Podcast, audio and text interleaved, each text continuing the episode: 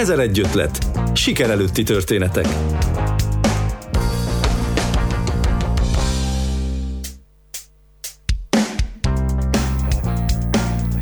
Szeretettel köszöntöm hallgatóinkat, Kristálybe vagyok. Sokunk számára megfoghatatlannak tűnik a kortárs vizuális művészet, pedig bizonyos szempontból rólunk a mindennapjainkról szól. A kiállított termek a nagy közönség számára idegenek, a művészi koncepciók nehezen értelmezhetők. Minisorozattal készülünk az Ezer egy ötletben, amelyben alkotókkal, művészeti szervezővel beszélgetünk. A műsor különlegessége, hogy a meghívottak mellett Szilágyi Kispista Ágot a kulturális projektmenedzser műsorvezetőként társul.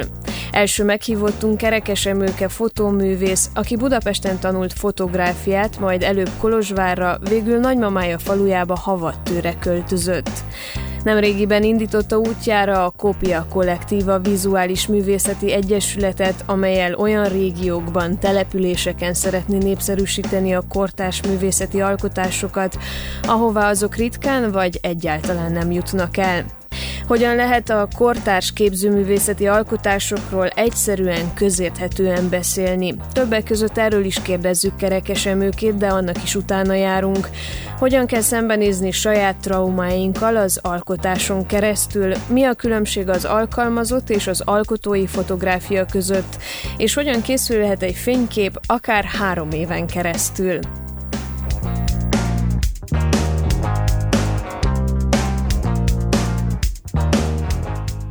Olvastam egy interjút veled, amiben arról mesélsz, hogy olyan sok téma van itt Romániában, vagy azon belül itt Erdélyben, ami érdekes lehet a kortárs fotográfia szemszögéből, és mégis külföldiek jönnek ide, hogy ezeket lefotózzák, feldolgozzák. Te külföldön éltél, mert hogy Budapesten éltél egy hosszú ideig, ha bár itt születtél Erdélyben. Számodra mik a témák, mik azok a dolgok, amik megfognak itt? Valóban így van, és ezt azért is hirdetem, hogy így mondjam, hogy hirdetem, hogy valóban itt van téma, mert azt szeretném ezzel elérni, nem is elérni, felhívni a figyelmet arra, főleg a fiatal alkotók, vagy bármilyen, most nem korosztályilag, tehát az alkotók figyelmét, hogy most már van lehetőség arra, hogy külföldön tanuljál, olyan tudásokra tegyél szert, olyan nemzetközileg is el tud magad helyezni gondolkodásban, alkotásban is, hogy ezt érdemes hazahozni. Valahogy arra példát adni, hogy nyilván mindenki alig várja, amikor fiatal, hogy kikerüljön abból a közegből, amiben van, és nyíljon ki a világ, és lásson világot, és tanuljon, és barátok, és művészet, és Párizs, és Berlin, és minden. Ez kell ez a kör, ezt végig kell járni, sőt, kötelező, hogyha megadatik pályázatokkal, ösztöndiakkal, stb. Viszont én abban hiszek, hogy érdemes ezt a tudást hazahozni, nem kell mindenkinek hazaköltözni, de azt hazahozni, hogy itthon alkos, és itthon találd meg és mutasd meg azokat a dolgokat, amiket megtalálnak azok, akik nem itt születtek, vagy nem itt nőttek föl, tehát hogy külföldön határon túlról alkotók. Ők azért találják meg, mert egy van mögöttük egy nagyon erős, jó értelemben túlképzés, tehát hogy tud és mer, megtanították neki, mert egy olyan társadalomban nőtt föl, vagy egy olyan országban, ahol lehetett másképp gondolkodni bátran, lehetett mást megmutatni bátran, és ők leegyszerűsítve hangzik, de most így Kelet-Európa sokkal izgalmasabb alkotóként, mint Nyugat-Európa. Nyugat-Európa azért vonzó, mert a sikert ígéri, de azt, amiből te dolgozol, amiből sikert tudsz vinni, ahhoz kell egy, egy mélymerítés. És Kelet-Európa egy mélymerítés még mindig, tehát meg Közép-Európa. És mélymerítés tud lenni egy nyugat-európai alkotónak is, még akkor is, ha nem feltétlenül érti, és nem érintett érzelmileg, mint mi, ezért ez nagyon fontos, amit ő itt csinál, szakmailag nagyon profi, nagyon a helyén van mindennek, de azt gondolom, hogy pont ez az érintettség két következménye lehet. Egy, ha nem ide születtél, nem vagy érintett, tudsz bármennyire közel menni a drámákhoz, de ha itt születtél, és érintett vagy, akkor nagyon-nagyon nehezen tudsz visszajönni, még hogyha itt van minden téma, megadatott minden, ahhoz, hogy ezeket feldolgozd, az a szakmai tudás, azok az eszközök, de hogy ki a fene akar visszamenni oda, onnan elmenekült, vagy minél messzebbre vágyott. De előbb-utóbb vissza kell jönni. Én úgy látom, hogy aki mer itthon közel menni ahhoz, amitől fél, a fél az most így nyilván idézőjelben van, de hogy az érintettséggel megküzd, annak a művészete hitelesebb lesz, és kiforrottabb, és áll, szilárdan áll. És ez bárhol meg tudja védeni, és ezt el lehet vinni, és ebből lehet sikert csinálni. Tehát itt nem arról van szó, hogy te gyere ide, és itt továbbra is legyél az utolsó faluba névtelen valaki 20 évesen és 30 évesen, mert ilyet nem lehet kérni senkitől, és is ez a cél, és nem is szabad.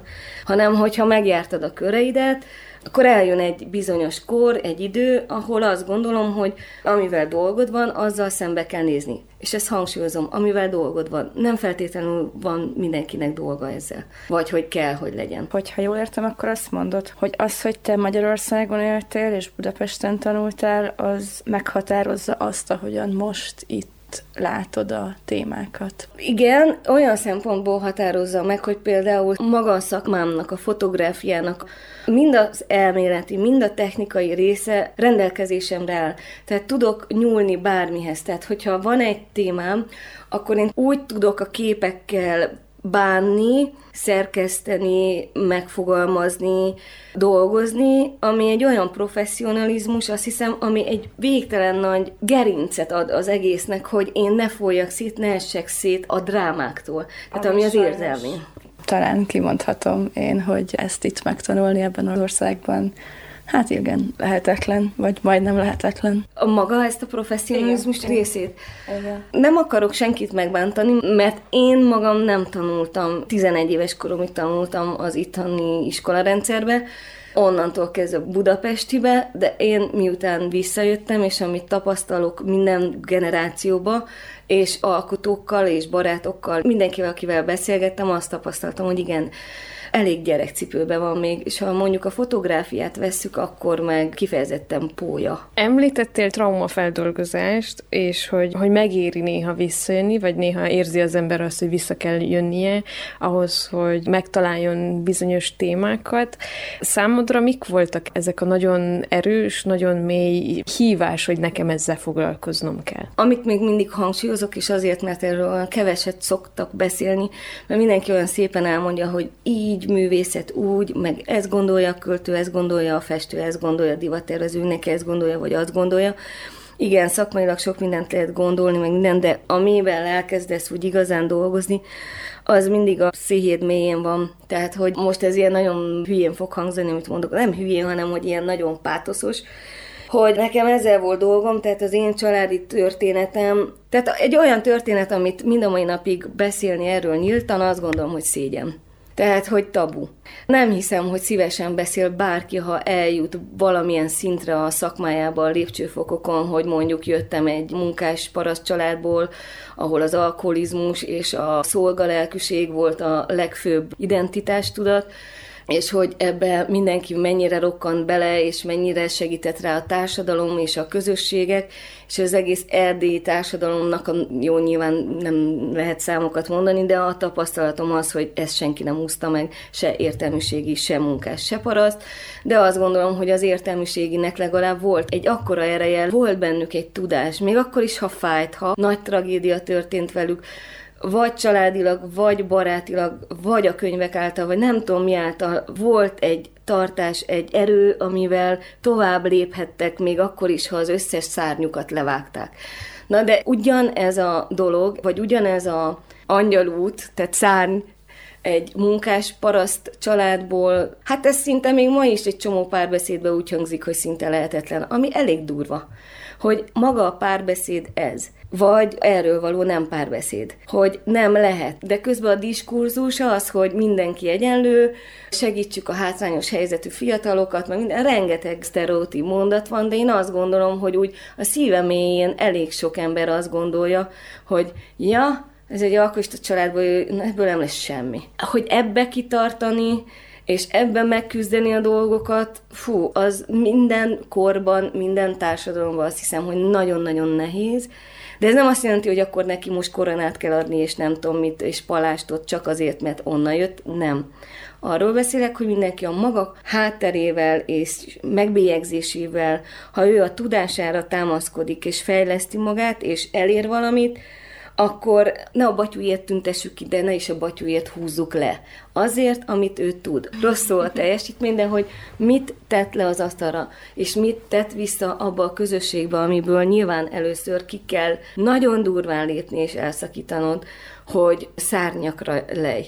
De ez a szárnylevágás, meg újra növesztés, ez egész életedbe tart, azt gondolom, ha alkotsz. Mert rá vagy kényszerítve, ez ugyanaz visszatérve a témákra, hogy mit keresel meg itthon. Nekem elkerülhetetlen volt, hogy a családommal, meg ezzel az egészen, amit most elmondtam erről az erdélyi rossz batyúval foglalkozzak, és hogy ne kerüljen meg, és ezt ráadásul egy olyan médiummal, a fotográfiával, ami itthon, ez a fotográfiai diskurzus még nagyon gyerekcipőben jár. Tehát pont ezt, amit mondtam, hogy általában vagy képen azt keresik, hogy hol készült és mi a címe. Tehát meg kell tanítani, igenis, ezt kimerem jelenteni, ki kell nevelni azt a közönséget, meg kell tanítani, és jó értelemben mondom ezt, akik végre azt gondolhatják, ha belép egy fotókiállításra, hogy itt szimbólumokkal találkozik, egy nagyon-nagyon felkészült hozzáállással, amiben gyűjtőmunkától kezdve minden van, és nem csak az, hogy elmentem valahova, és megnyomtam a gombot, hogy csináljak egy jó képet. Ez engem nem érdekel. Az, hogy véletlenül jó kép is úgy a, a jó kép, mint fogalom, hogy a néző számára úgy nem érdekel, hogy nem ez motivál. Engem az motivál, hogy elmeséljek olyan emberekről történeteket, olyan dolgokról meséljek, amit addig küzdjek vele, hogyha nem ért valaki egyáltalán senki a kortás fotóhoz, de ha belép abba a térbe, vagy meglátja azt a képet, legalább egy kép érintse meg. Valahova vigye el, amit nem tudja, hogy mi, de ne azt kérdezze meg, hogy hol készült. És ez már sikerélmény. Azért ez egy nagyon nagy feladat, amit ezzel magadra vállalsz, nem? Hát az, viszont hogyha ez a... Nagy szó az, hogy ez vagy te, na mindegy, tehát hogyha ez az utad, akkor nem érdemes megkerülni, most mit üljek otthon és keseregjek? Ezzel. Azért, hogy alkotó ember bárki bármit mond, nyilván arra vágyik, hogy megmutassa a dolgait, de én már túl vagyok azon fajta megmutatáson, hogy nagy múzeumokba kerüljek, vagy galériába, azért, mert nem csak arra vágysz, hogy megmutasd, hanem hogy párbeszédet folytass. És ott nincs párbeszéd. Megnyitó van, mindenki megissza a kis borát, a pogácsáját, gratulál a művésznek, vagy feltesz egy ilyen kérdést, hogy hol készült a kép, vagy miért nincs címe, de könyörgöm, évekig dolgoztam azon a munkán, amit ott lát. És hogyan lehetne ezt feloldani, hogy legyen egyfajta párbeszéd, akár az ilyen nagyon nagy nevű kortárs képzőművészetről is? Szerinted van-e arra egy mód, hogy ténylegesen beszélgessünk ezekről az alkotásokról? Egy olyan térben, ahol nem csak művészek jönnek össze, hanem betéved az utcáról egy néni, egy bácsi, egy egyetemista és Igen. egy középiskolás. Szerintem nagyon sokan ezt már úgy gondolják, hogy ez ilyen elavult. Én azt gondolom, hogy ez nem avult el azért, mert nem csinálják.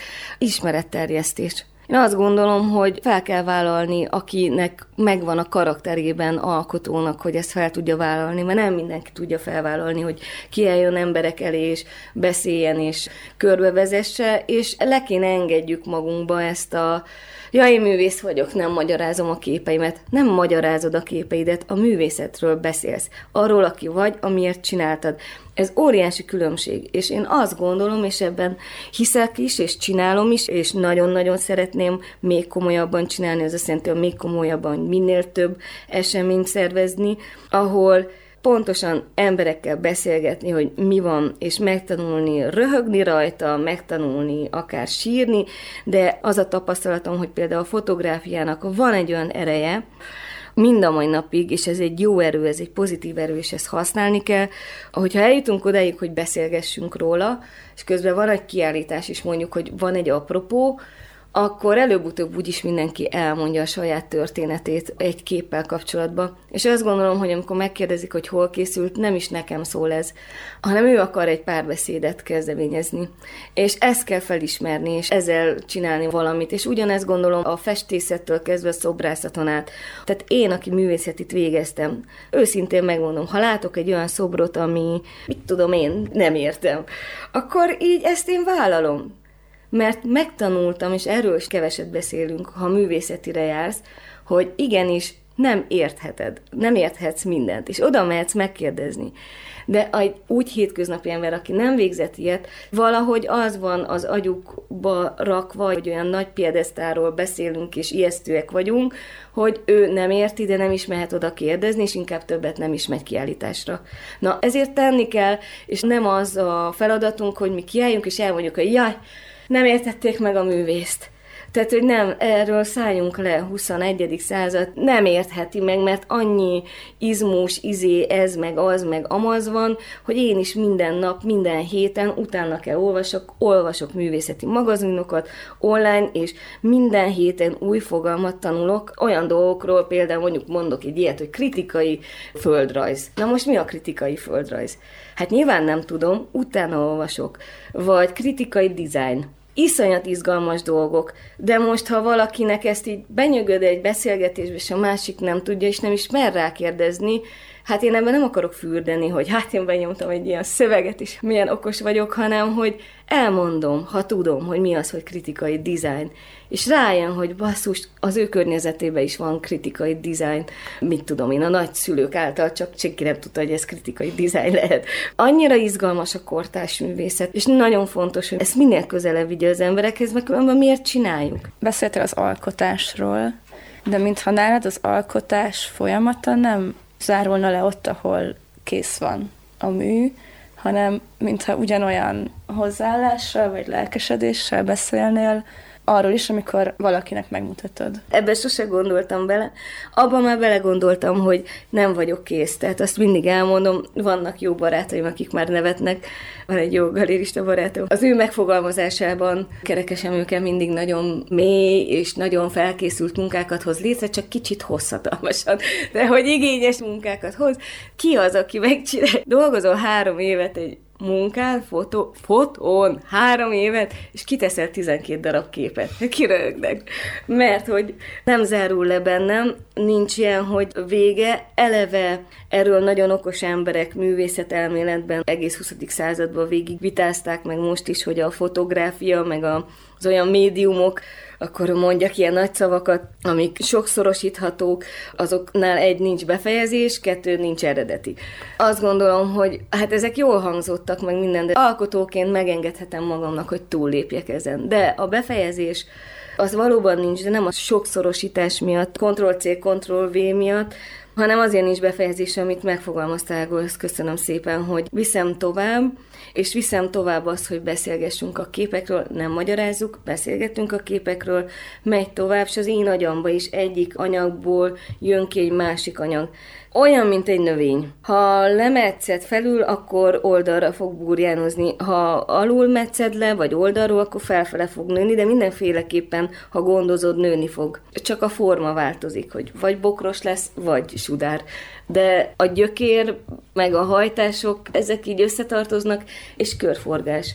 És egy kiállítás is például azért csodálatos, hogy ahány tér, ugyanaz a munka, annyiféle prezentáció, azaz testetöltés, inkább úgy mondanám mert hogy a helyhez igazított. Tehát van, ahova 12 kép fér be, lehet, hogy valahova 30, amúgy kortás művészetbe a kevesebb a több. És nem azért nem tesznek ki többet, mert hogy nem képesek rá, vagy nincs, hanem tényleg olyan terekről van szó, olyan helyzetekről van szó, ahol a zsúfoltság, a sok kép megöli az egészet. Tehát sokkal jobb az, ha van két óriás nagy nagyításod, és mellette, mit tudom én, öt kicsi, abban a térben, abban a kiállítás megfogalmazásban annak a műnek egy variánsa. És ez például gyönyörű a fotográfiában. Valahogy a fotó és a tér, installációs tér sokkal több játékot rejt mert van egy festő, csinál egy két méterszer négy méteres festményt, annak kell keres egy helyet, kiteszi a falra, és leuralja az egészet, ennyi. De hát te tudsz variálni a méretekkel. Szegényeknek nehezebb is variálni. Így van, nehezebb is. Tehát ő nem kezd belőle csinálni egy icipicit, meg egy óriás, meg stb., mert egy van, Nekem, amit variálok, az is mindig egy, de a mérettel játszhatok. És például ez, amit még a beszélgetés előtt felmerült, hogy mennyire kötött a fotográfia. Nagyon sokan azt gondolják, alkotók, képzőművészek, hogy kötött, és hogy például pont a méret, vagy az, hogy mit hova teszel. Nálam soha nincs az, hogy hát oda tettem, mert ez fért ki. Ilyen nincs. Hogy az, amelyik kép a másik mellett van, és ahogyan és amilyen méretben, ez mind üzenet. Tehát semmi sem arról szól, hogy hát, ez fért ki, erre volt pénzem, ha nincs pénzem kiállítás, akkor nincs kiállításom. Tehát olyan furcsa, hogyha megnézitek mondjuk, hogy hány egyéni kiállításom volt, a legtöbben ebből indulnak ki, és akkor ott van azt hiszem három. Ja, hát akkor biztos ő nem jó művész. Mész, hogy három önálló kiállítása nem tudják az emberek, hogy ma nem úgy megy a művészet, erről se nagyon beszélnek. Nem úgy néz ki, hogyha egy jó menő galériába vagy, hogy neked fizetnek érte, mindent te finanszírozol. És egy kiállítást lenagyítva, és aztán hazaviszed az ágyad alá, az mit tudom én, 1000-2000 eurókról beszélsz. Most nem fogsz mindig alkotóként 1000-2000 eurókat, hogy kited, eljönnek a megnyitóra, hazamennek, ott van egy hónapig, és ennyi volt, és hazaviszed a képeket, és jaj, de jó, és mit teszünk? Nagyon sokan a kortárs fotográfiát összekeverik az alkalmazott Igen. fényképészettel. Tehát, hogy azzal a fényképészettel, amikor valaki kimegy és készít egy esküvőről, vagy egy fesztiválról, vagy egy keresztelőről, vagy akár a sajtóban megjelenő fotokról, stb. Hogyha nagyon-nagyon leegyszerűsítjük, akkor miben más az, ahogyan egy kortárs fotográfus dolgozik? Leegyszerűsítve nagyon, mindenben. Eleve a magyar nyelven a fotográfiának millió szegmense van, aztán amikor meg belemélyedsz, még kiderülsz, hogy még annál is több van, mint amennyit eddig tudtál, míg nem az angolnál van az, hogy fotografer, vagy van a journalist, és ennyi. Akkor itthon meg van a fotográfus, fényképész, fotoriporter, fotóművész. Ma például a kortás fotográfusok nem kiállítók, alkotók, fotóművész szót azt alig használják, max a képzőművészeti fotográfus. Na, aztán bejön ez a fogalom, ez nagyon jó. Képzőművészeti művészeti, ez kicsit olyan, mint a lárpullár normális képzőművészeti fotográfia. Na, az alkalmazott fotó az, amikor mindig megrendelő szerint dolgozol. Ez a legjobb gyűjtőfogalom. Ha megrendelőnek dolgozol, fesztiválfotós vagy, rendezvények, az nem csak esküvő, hanem minden-minden keresztelőtől kezdve, ballagás, sajtó, minden, ami megrendelésre készült, ami a te munkahelyethez tartozik, amiért te pénzt kapsz, és ott az a lényeg, hogy kivel, mikor, mi, hol történt. Információt adsz át, ezért kapsz pénzt. Eznek semmi köze a kortás fotográfiához, mint alkotás képzőművészeti fotográfia, magyarul az alkotói fotográfia, ahol nem megrendelésre dolgozol, hanem saját belső, tehát ez ugyanaz a kategória, mint a festőnél. És én se azért mondom azt, hogy nem alkalmazott fotós melenézem, hanem mert nem azt csinálom. Teljesen más az indíték, ez a jó szó. Az indíték a képkészítésre más, belső. És innentől kezdve a szakmai rész, amit mondtatok, hogy max tényleg annyi a közös, hogy ha véletlenül nekem is van egy Canon már kettesem, és a riporternek is van egy Canon már kettese, ennyi. Nagyon sok mindenben egymásra hatnak, tehát nem annyira fekete-fehér, de hogy úgy leegyszerűsítve tényleg, ami itthon fotográfia, az leginkább 95%-ban, na jó, legyen 90, 90%-ban alkalmazott fotó kortás fotográfus, amennyire nagy ez az ország, és amennyire dús és gazdag, és visszatérve a témához, nagyon-nagyon-nagyon kevés van. És az alkotói fotográfia az tényleg, hát ott például iszonyat nagy gyűjtőmunka van a mögött, amikor nekiállsz egy anyagnak, még ha a saját családodról is dolgozol. Gyűjtőmunka alatt értjük azt, hogy készítesz beszélgetéseket, Igen, vagy... gyűjtök tárgyakat, képeket, vagy hogy archívképeket, a családi képeket. Én nagyon sokat használok archív dolgokat a munkáimba mint installálás is. Tehát beemelek tárgyakat. Egy az egyben beemelsz egy tárgyat egy térbe, jaj, annyira jó, ez is mennyi játék van abban, hogy hogyan változtatod meg a kontextusát valaminek, csak azzal, hogy egy másik kontextusba helyezett. Ezer egy ötlet a Kolozsvári Rádióban.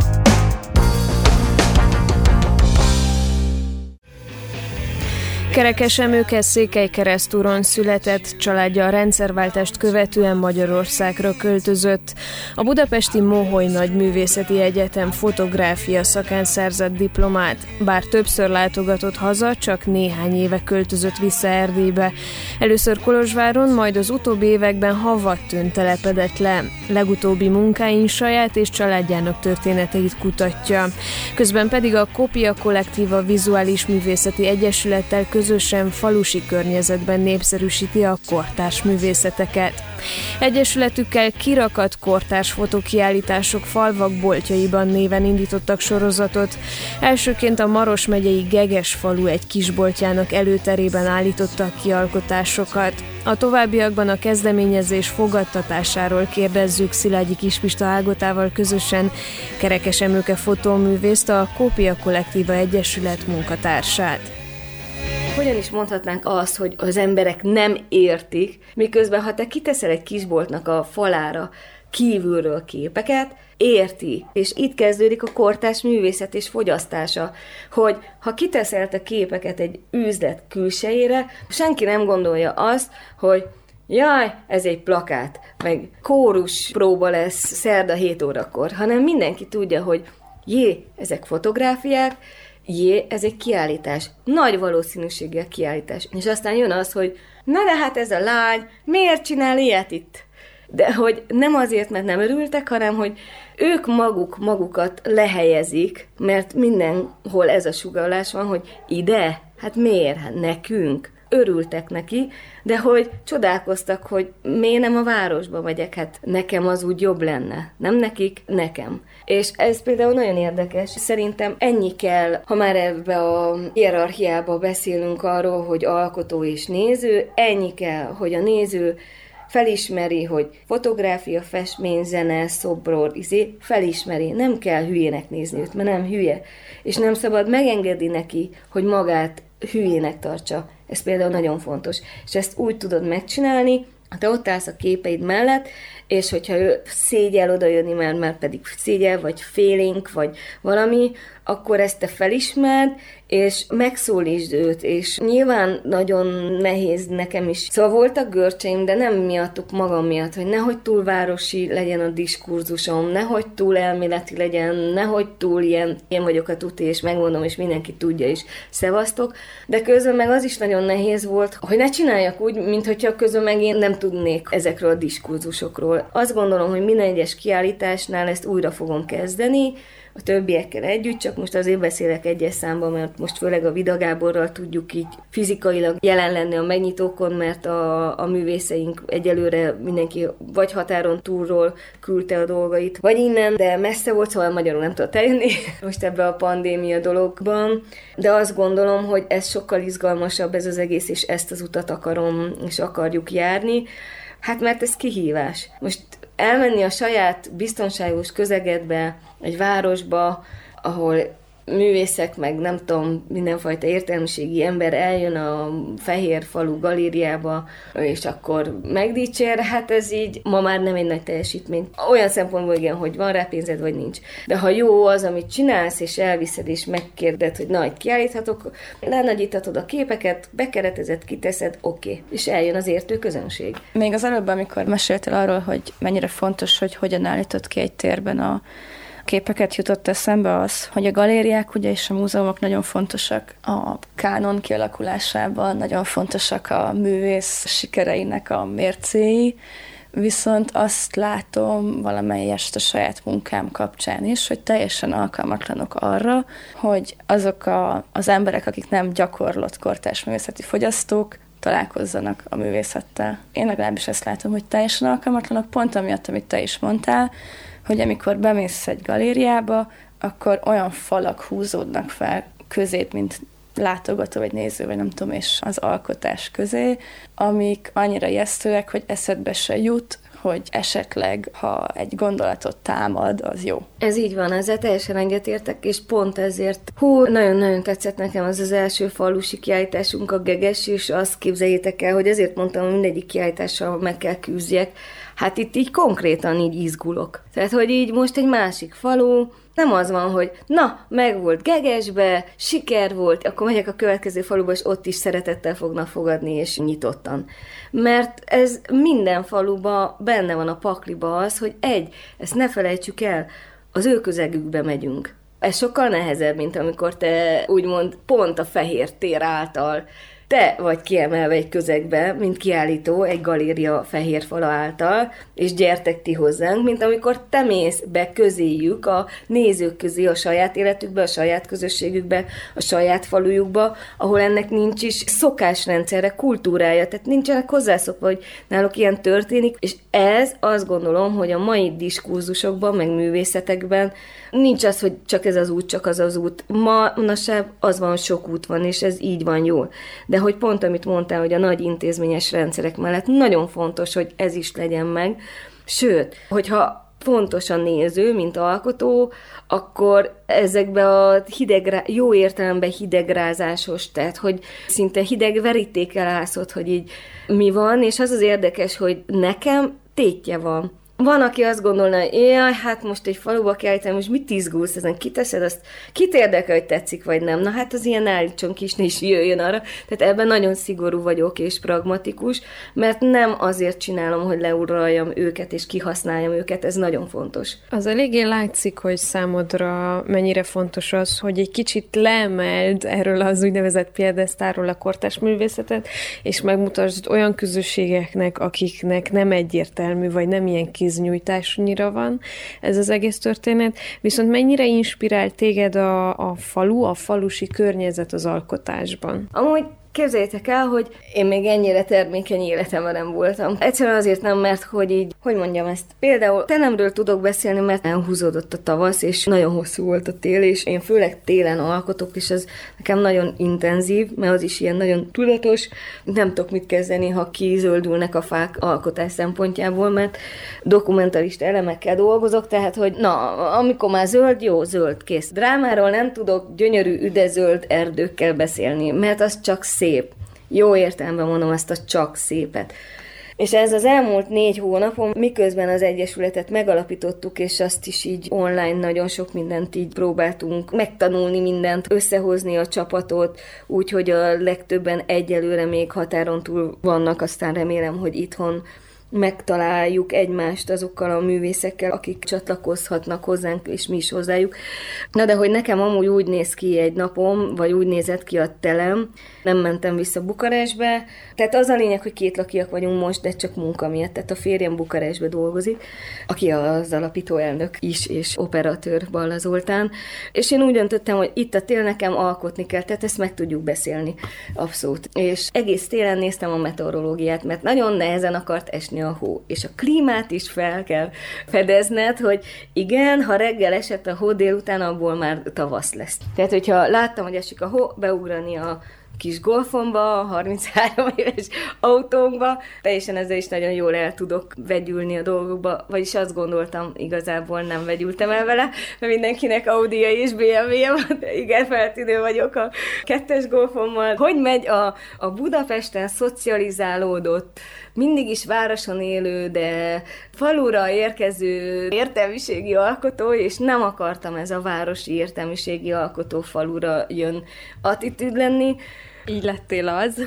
és így lettem a golfal, az meg azzal, hogy kapa helyett fényképezőgépen járok, de hogy elindulok minden nap fényképezni, és még akkor is, azt érzem, hogy úgyse találok semmit, mert mindig történik valami. És az az érdekes falun, hogy őszintén, amióta így évek óta így járom a határt, ugye ezt így mondták a nagyszüleink is, hogy megyünk a határba, vagy nem tudom, hát nem nagyon találkozol, nőkkel egyáltalán nem találkozol, járom ott a 5-10 perc gyalog, vagy ha a kocsiba beszállok, akkor elmegyek két-három faluval arrébb, és a férfiak viszont mindig kint vannak a határba. Télen is miket tudnak csinálni? Kukoricakóróval jár egy ilyen összetákolt kis szekére. Tehát olyan jelenetek vannak, amik hihetetlenül izgalmasak. Tehát jelenetek, de a jelenetek közben meg egy olyan arhaikus világról beszélnek, és hogyha például a fotográfiában az a csodálatos, hogyha megállsz egy helyben, valahol 10-20 percig, akárhol legyél, csak szemlélődsz,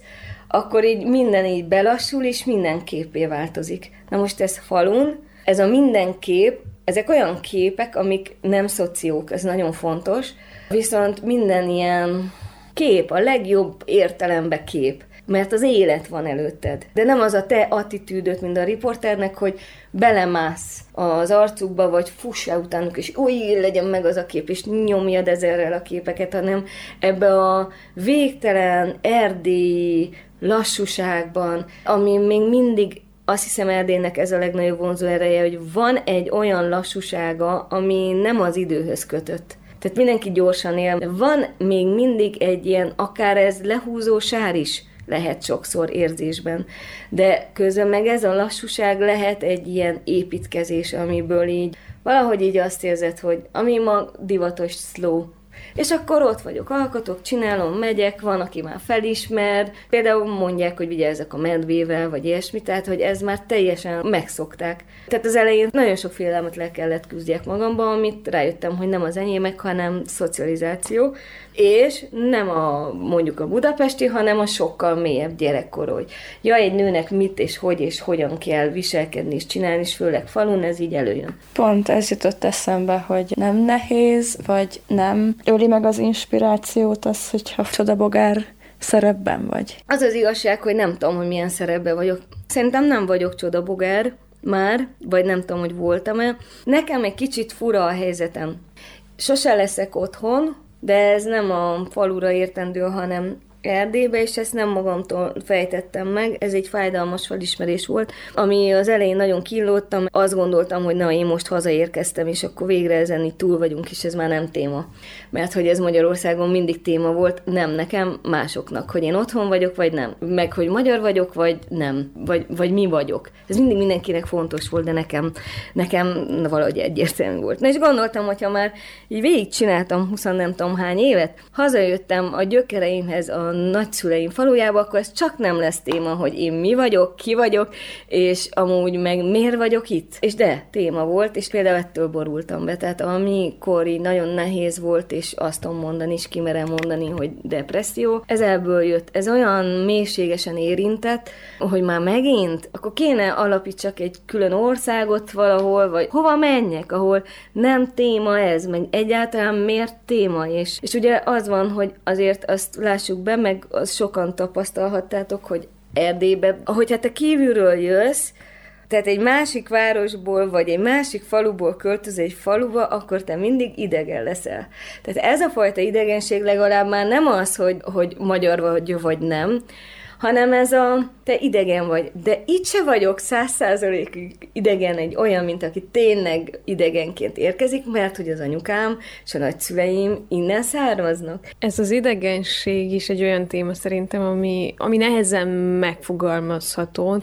Van is egy olyan képi anyagod, vagy kiállítás anyagod, ami a migráció címet viseli Igen. gyűjtő névként, és a beszélgetésünk elején mondtad azt, hogy te foglalkozol olyan témákkal, amik a tabút, a kimondhatatlant jelenítik meg, és hogyha kortárs fotográfiáról beszélünk, akkor nekem kicsit az az érzésem, hogy az is egy ilyen, egy ilyen elemeltebb, egy ilyen elvontabb dolog, és a tabu is egy olyan dolog, amihez így nehezen érünk hozzá. Akkor hogyan fér ez a kettő? Kettő egymáshoz. Ki tudod-e bontani a tabukat, ezeket az elvontabb témákat fényképeken keresztül? Én azt gondolom, hogy igen, de nem úgy, hogy mondjam, az, hogy ugye a fotótól egy kicsit többet várunk, pont erre a sajtófotó is rászoktatta a nézőt, hogy fájdalom van, háború van, mm, éhező kisgyerek, akkor tehát van egy csomó sztereotíp kép, hogyha én ezt kimondom, szerintem megjelenik a fejetekbe egy fotó. Mondjuk mezitlábas cigánygyerek kenyérrel a kezébe sáros út közepén. És megjelenik egy csomó sztereotíp kép, nem a fejetekbe. És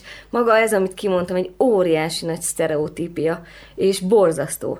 Na, a fotóval ez a legnagyobb ilyen a fotográfiánál, ami engem nagyon zavar, hogy ez így rá van rakva és mind a mai napig attól ájulnak el nagyon sok kiállításon, hogyha ilyeneket látnak. Ami nekem már, mikor fiatal voltam és tanuló, az ez ilyen nagy dilemát okozott, hogy A romlás esztétikáját szeretem egy lebomló gyárépületbe, de egy szegény gyereket nem szeretek nézni a fotón, mert ugye persze, hát ez is egy ilyen nagy etikai viták voltak mindig, hogy így, jaj, megérintsük a nézőt, hogy adjon pénzt, nem érinti meg, megszokja, és gyönyörködik benne, és nem veszi észre, hogy hullákban gyönyörködik, és szegénységbe. Ez nekem nem fér bele. És én a tabukról nem így akarok beszélni, mert azt gondolom, hogy ez nagyon fals, és nagyon-nagyon-nagyon, fú, ezt már nem kéne. Hanem arról, hogy ilyen, vagy nagyon nehéz így beszélni a képekről, tehát, hogy a tájakkal. Tehát a tájképeimmel támasztom alá azt a érzetet, narratívát, amit ha én kimegyek a tájba, ahol lakom, és a körbenézek, amit látok. És hogy azért fontos a tél, mert hát ez nyáron ez nem annyira látható. Tehát, hogy nyilván a fotóhoz meg kell keresni dolgokat, tehát nem azért annyira szabad, nem vagy, mint egy festő, hogy veszek egy fehér festéket, meg egy szürkét. Be kell várni, ki kell várni, stb. Hogyha ezt a fajta nyelvezetet választod, és nem a sötét kamrába absztrakt fotókat hozol létre mondjuk. És például a mi családunkról is, meg a Migration, hát a Migration is tele van sztorival, az az egész, az egy pár kép, azt hiszem 8 vagy 10, az például arról az időszakomról szól, és ezt nagyon szeretem azt a sorozatomat amúgy, és nagyon sokszor akartam folytatni, és nem, nincs azon mit folytassak, mert azért, mert azóta még százszor költöztem, attól nem. Ez akkor született meg, amikor Budapestről Kolozsvárra érkeztem. És Kolozsváron is már legalább hatot költöztem, gyárba laktam, mindent, tehát nem szoktam megúszni a dolgokat, tehát így belemegyek a dolgokba is, a mélyébe is, a mindenbe. És így az volt nekem a legdurvább felismerés, amikor Kolozsvárra érkeztem, hogy akkor jöttem rá, hogy úristen, ez az Erdély, nem az az Erdély, ahonnan én elment, de ugyanakkor még így az volt bennem, hogy úristen, itt mindenki gazdag, és mindenki jól öltözött, és mindenki nagyon fancy, ez volt a hirtelen felszín, aztán kiderült gyorsan a, a kompenzáció lényege. Én nagyon naívnak éreztem magam így ebbe az egész multikulti szituba, ami így mindenki fele angolul mondja, főleg ha románul beszélnek felét angolul mondják, de aztán a magyarba is, és így azóta is így próbálom ezeket a diskurzusokat is felvenni, hogy ja, aha, oké. Okay. Én arra az erdélyre számítottam, ami most még vidéken van meg arra, hogy itt most még mindenki nagyon megtört, és nagyon küzd, és nagyon életbe akar maradni. És azt látom, hogy szülők mindent megtettek, hogy a gyerekeiket ne emlékeztessék arra, hogy ők hogy jártak, és mindennel kompenzáltak, és mindenkit tanítatnak, és öltöztetnek, és mindent alátesznek, viszont elfelejtik megtanítani őket emlékezni is, és az, ami nekik ennyire fontos volt, és nem tudom, hogy hol fog ez itt elhelyezkedni, de az az igazság, hogy a pszichológiai olvasmányaim szerint tök mindegy úgy is át lehet örökíteni. migration lezárva az a sorozatom arról szól, hogy akkor csak egy évre készültem, tehát nem volt szándékomba hazaköltözni, és az volt a furcsa, hogy itt is azt hittem, hogy hazajövök, én előtte Kolozsváron életem egyszer voltam egy hétvégét, tehát nem tudtam semmit, hanem az volt a fejemben, ami gyerekkoromban a Kolozsvár és nagyon-nagyon jó tapasztalat volt, de közben meg így itt meg elkezdtek azzal szekálni, hogy hogy beszélek, meg hogy milyen pesties vagyok. Az volt bennem, hát Budapestről jövök, és bocs, de 11 éves korom óta ott élek, mégis hogy kéne beszéljek. De ez azért esett rosszul, mert amikor oda költöztünk, akkor azzal szekáltak egészen az első években az iskolatársaim, hogy hogy beszélek. Ez volt az erdélyi akcentus. És így az volt bennem, hogy na álljon már meg a menet, most már 30 akárhány éves vagyok, csak meg tudom védeni magam, nem vagyok 11, és így ez a migration erről szól, hogy itt se leszel befogadva, kint se leszel, de oda, hogy nincs visszaút, meg akkor itt is költözködsz egyik albületből a másikba, és hogy igazából, na hát ez egy ilyen nagyon belső és külső, és azt hiszem, hogy ennek a migrációnak lehet, hogy nálam sose lesz vége. Tehát, hogy igazából annál a sorozatnál azt éreztem, hogy ennek nem lesz vége. Lehet, hogy itt belül, itt Románián belül, van egy bázis most már ez a havattő, egyelőre, de ahogy meséltem, folyamatosan jövünk benne. Egy dologba vagyok otthon, az alkotásba. Az otthon az a hely, ahol élünk, vagy ahol születtünk és felnőttünk, ahol a szüleink, nagyszüleink élnek, vagy az a biztonság, amit időközben teremtünk magunknak. Írta Szuszámi Zsuzsa kollégánk egy 2015-ös cikkben a Kolozsvári Rádió honlapján. Kerekesemőke egy olyan kiállítása kapcsán, amelyet Stúdión galériájában szerveztek. Mint kiderült, úgy, ahogyan az alkotói folyamatok sem zárulnak le, az ezekről való disz- diskurzus sem. Kedves hallgatóink, Szilágyi Kispista Ágot a kulturális projektmenedzserrel és Kerekes Emőke fotóművésszel beszélgettünk. További kellemes napot kívánok mindenkinek, Kristálybe vagyok viszont hallásra. You know